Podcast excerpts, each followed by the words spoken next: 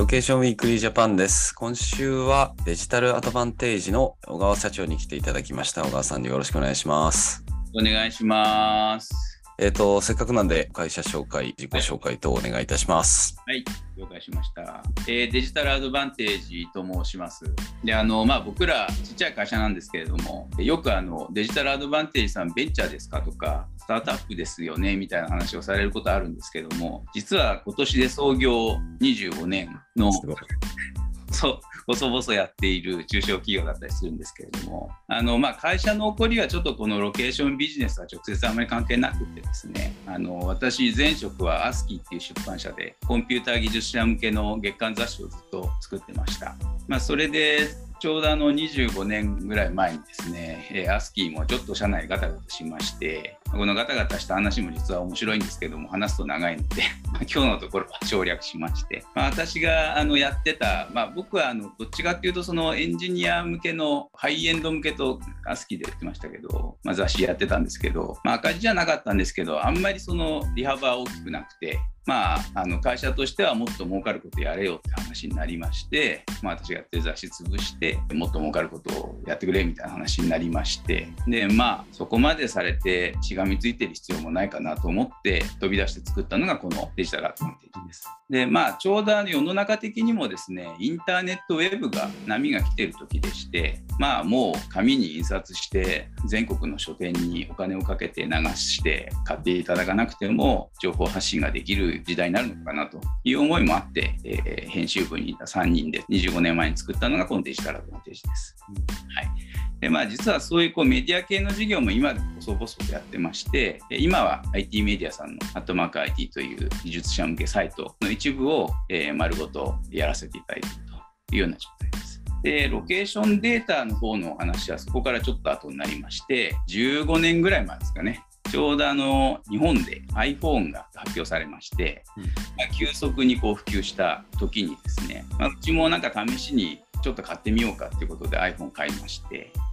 やっぱり技術者向けの情報発信してましたんで、社内にプログラマーがいまして、その人間に持たせてちょっと遊ばして、そしたらアプリも試しで作ったりしていて、でいろいろ触った後に私に言われたのが、これ結構面白そうだから世の中にアプリケーションとか出してみましょうよって話になったんですね。いいんじゃない、やってみればみたいな、軽い気持ちで言ったんですけど、それが当社のロケーションビジネスの全ての始まりということになります。で何の足がかりもないもんですから、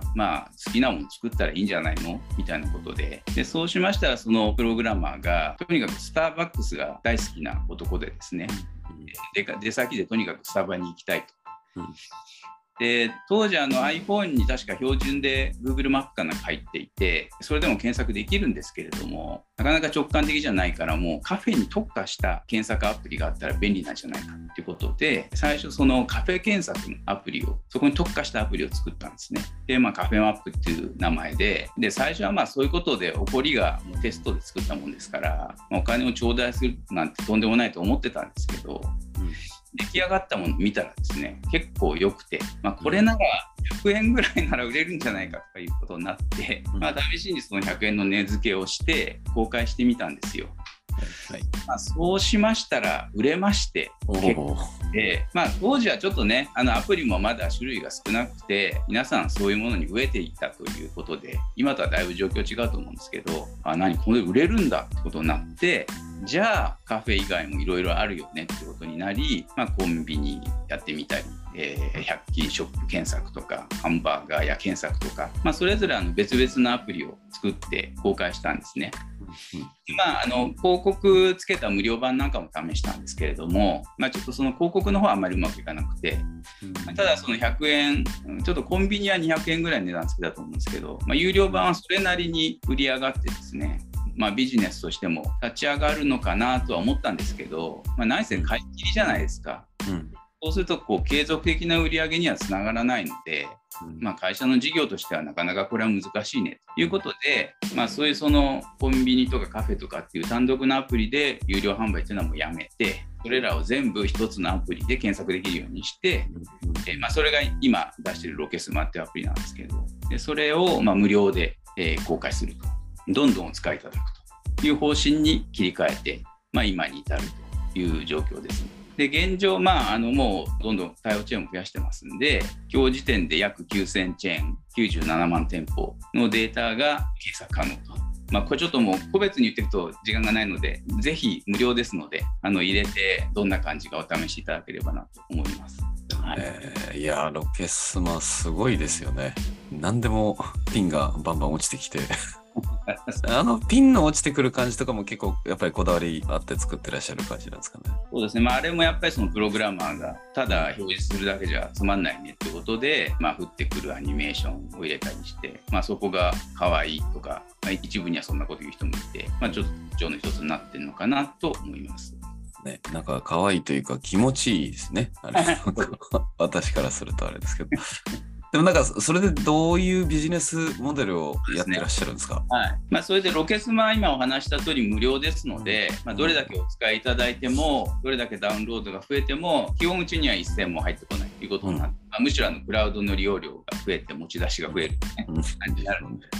ビジネスとしてはですね、大きく2つあるんですけど、そのロケスマのサービスをやるにあたって一応技術として大きく2つあるのが、今お話しあったピンが振って快適に地図を表示できるという、表示のエンジンですね、これが1つで、それからもう1つはやっぱ店舗のデータがないと表示できないので、店舗のデータをきちんと収集してまとめるというのが1つですね。その2つで、それらをそれぞれビジネスにしています。1番目のマップ表示なんですけど、ちょっと今までのお話はネイティブアプリの話が中心だったんですけど、実はロケスマにはウェブアプリ版っていうのもあります。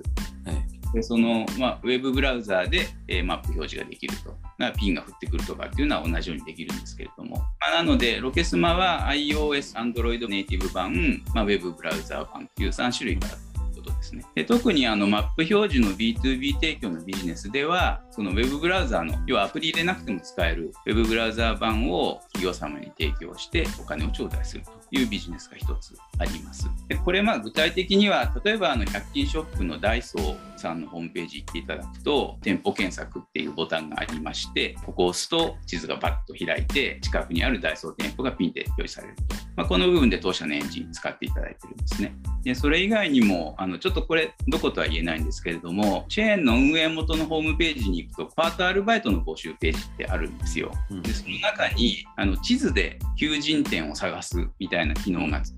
あるんですけど、そこの地図表示の部分が、当社のエンジンになってます。はい、で、今日時点でやっぱ大手さんが多いんですけど、300社超お使いいただいてまして、マップ表示の部分は、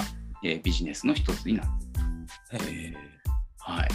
面白いですよね。それをビジネス化したってのはすごいなと思っていやもう事の起こりからしてなんか流れでやってるんですけど、やっぱりなんかこうお話があって、うちみたいな中小企業はみんなそうだと思うんですけど、やっぱりなんかこうきっかけになるお話があって、そこからどんどんなんか広がっていったみたいな、最初からこうゴールがあってそこに向かっていくというよりは、案件に対応しながらちょっと道筋を作ってきたみたいな感じですかね。あれなんかチェーン店のデータを集めていくのもどうなんですか、その企業さん側、例えばさっきお話してたダイソーさんから依頼されてそれを作ったとかそういう感じなんですか、それとも作ってみてからダイソーさんこれ使いませんかみたいな感じなんですか。そうですね、データの、ちょっと次にお話するんですけど、データもとにかくアプリはとにかく例えばじゃあコンビニだったら全部入ってないと不便じゃないですか。なのでもうできるものは全部我々の方でまず最初集めてデータベースとしてしまうというので、そこがスタートなんですけれども、今ロケスマでこれだけ今アクティブユーザー多分20万人ぐらいいらっしゃると思うんですけど、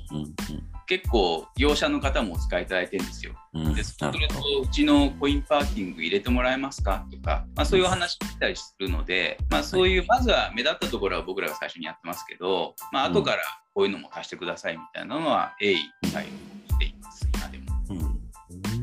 ちょっとすいません、先走ってデータの話しちゃいましたけど、でそれでビジネスの柱のもう一個が、こっちがメインになると思うんですけど、その店舗ね。で、店舗のデータはどうやって集めてるかというと、各社のホームページからウェブクローリングで集めてます。で、これ毎日やってます。毎日そのウェブの店舗情報、各社の店舗情報をクロールして集めてまとめてロケスマで使えるようにしますし、いろんなお客様に提供できるようにするというのが一つのビジネスです。ですね。で、具体的にはですね、サービスに組み込んでこういう店舗データを使いたいってお客様、具体的には米国アップル社様、iPhone の標準のマップアプリですね、の中でお使いいただいたり、同様のマップサービスとしては Yahoo マップの中でもやっぱり店舗の情報としてお使いいただいています。それから最近ここ2年ぐらい前からなんですけれども、人流の可視化サービスの KDDI さんがやっていらっしゃる KDDI ロケーションアナライザーというツールがあるんですけれども、その中でどこにどういう人流がっていうのと同時に、どこにどうの店舗があるかというのが表示できるようになっているんですけども、そこで当社のデータをお使いいただいています。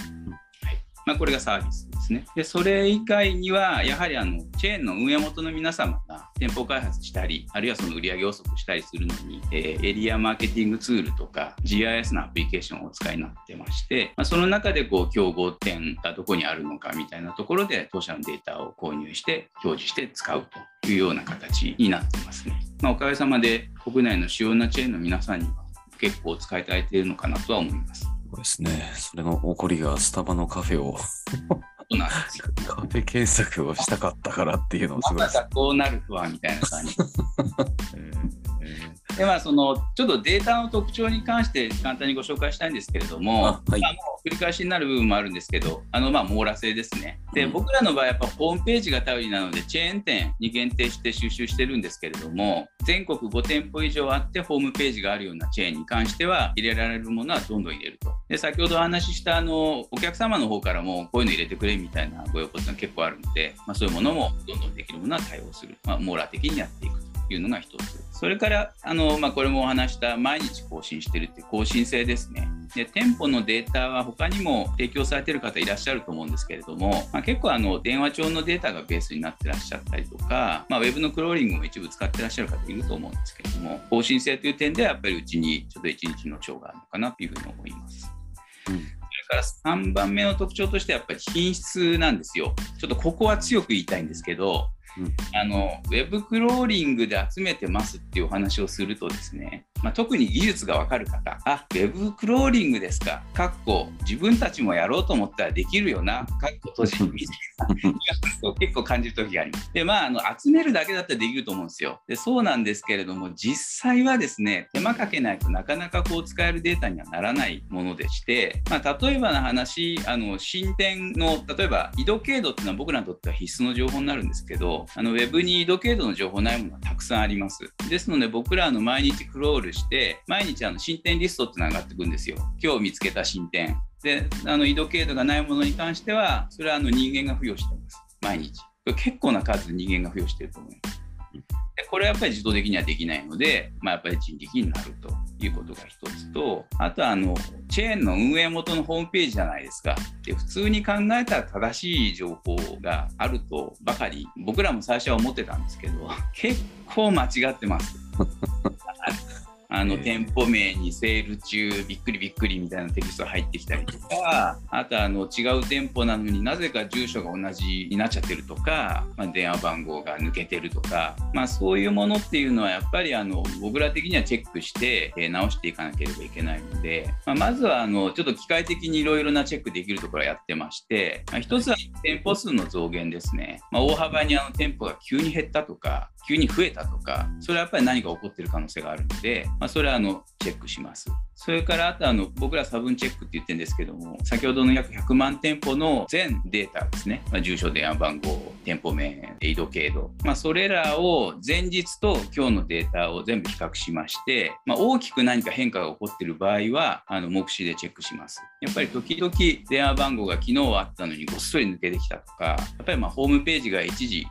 メンテナンスしてるとかってこともありますので、そういうものはチェックをして、保管できるものは保管をして、最終的にこれで大丈夫だということで OK 出したものだけが世の中に出ていくというサイクルになっています。それを毎日、なるほど。やっぱりそうですよね。結局データって最終的にはね、どれだけ手間をかけるかですもんね。ぜひクロールでできるじゃんっていう方はぜひやってみてその先なかなか大変な苦労が待ち受けてるとは思いますので。そうですね。いや、ちょっとと、それはぜひ皆さんに本当に理解していただきたいですね。データって集めるだけだと絶対使えないっていうのは、どんなデータでも一緒だと思いますし、特に、ね、ぜひ先繰り返しですけど、ロケスマで試せますので、僕らのデータはロケスマで全て見えます、うんうんうん、はい、ので、本当に品質大丈夫なのかとか、近所にできた店舗ちゃんと出てくるのとか、閉店しちゃった店舗なくなってるかなとかっていうのは、ぜひ実際にお試しいただきたい。いやー、本当面白いですね。エンドユーザー、要は 2C のサービスをショーケースにして2B のビジネスモデルを作ったっていうの、本当になんか新しかったですよね、多分当時は。営業がいないというどうなんですか、この先どんな展開をしていかれるとかっていう、もしあれがあれば。やっぱり我々の価値っていうのは、ちょっと地図表示もあるんですけど、やっぱりメインは店舗データベースを網羅性を、さらに高める、まだまだ収録できてないチェーンもありますので、とかもどんどん今でも増やしてますけど、今後も増やしていく、それが更新性はちょっと毎日より短くするの難しいと思うんですけれども、品質、ですね、やっぱりまだまだ不十分なところもあるかなと思いますので、網羅性を上げて品質を上げていくと、これは当然基本としてやっていきます。でもう一つ、やっぱりこれからやりたいなと思ってますのは、皆さんすでに始めてらっしゃると思うんですけど、人流データですね、LBMA さん的にはデバイスロケーションデータとおっしゃってるようですけれども、この人流データと我々の店舗 POI、店舗データ、あるいは他のデータも組み合わせると付加がした変わるものがあるかもしれませんけどもの、そういうものを組み合わせて何かできないかなと思ってます。で、具体的にはですね、例えば僕もそういうチェーンブランドいろいろ使いますけど、じゃあ今1000ブランドある中でも本当にごく一握りしか使ってないと思うんですよ。で、川島さんは川島さんで、やっぱり一握りの何かブランドの店舗を使ってらっしゃると、でこれ皆さんそれぞれに違いがあると思うんですよね。ですから、そういう来店されてる、使ってらっしゃるブランドの偏りっていうんですかね、そういうものを使うと、ひょっとするといろいろな顧客の属性を、男性女性年代プラス、そういうなんでしょうね、潜在的な属性っていうんですかね、そういうもう細分化できるようなことができないのかなとちょっと思ってまして、もうそういうことがもしできれば、その年代性別に加えて、さらに健康志向が強い30代女性とか、ファッションにものすごい強い関心を持ってる30代女性とか、その辺をちょっと切り分けて分析するとかっていうこともできるかもしれないですし、そんなことができたら面白いなと思ってまして、これはまだ妄想のレベルなんで、どなたかこのポッドキャストを気になった方で、そういうことだったらテスト一緒にやりたいなみたいないらっしゃったら、ぜひご連絡いただきたいんですけれども。なるほど。そういう人流活用みたいなところをやっていきたいなと思ってます。で、あと人流活用っていう意味では、我々も10年ぐらい前から毎日データのクローリングしてるんですよ。で、これから人流データもどんどん蓄積されていくとですね、スパンの長い時系列比較とか始まると思うんですよね。3年前、2年前、1年前、今みたいな。で、僕ら例えば3年前の何月何日って言っていただければ、その時点の店舗データをアウトプットできます。なるほど。ですから3年前の何月何日の人流データと3年前の何月何日の店舗データ、これを組み合わせていただくことできます。それを10年ぐらい前からできますので、そこのところもこれからお問い合わせは、ちょっと人流じゃないですけども、そういう時系列変化のお問い合わせって結構増えてきているので、その辺もちょっと人流との兼ね合いであり得るのかなと思っています。面白いですね。そうですね。人流データはどのぐらいみんな貯めてんのかな。実質2017年ぐらいからが元データですよね。ただ高いですからね、サーバー費用が。そうですね。だから毎日じゃなくてもね、年になんかいくつかポイントがあって、多分このデータ、この時点のデータみたいな、全部してるわけじゃないんじゃないかなと思うんですけど。そうですね。だから多分その辺は皆さんいろいろ苦労されて、どうやって過去データを収録していくか、金かけないで使えるようにしていく期間みたいなところはあると思うんですけど、うまくそれがビジネスモデル化すると、過去分取っとくためのね、理由にもなっていったりするかなと思うんで、その辺はいろいろ考えなきゃなと思いつつ、いいですね。POI データで、チェーン店のデータでセグメント作るみたいな。ちょっとそれだけでできるのか、本当試してみないといけないと思うんですけど、なんかちょっと探したらNTT ドコモさんかなんかが、それはPOSのデータ使ってるらしい。も、やっぱりそのブランドと、そういうこうユーザー属性みたいなものをこう紐付けられないかみたいなペーパーがありまして、結構良好な結果が出てましたので、ことによると僕らの店舗データだけでもある程度いいところまでいけるかもしれないですし、場合によってはちょっと足りない部分も違うデータで補足するかもしれないですけど、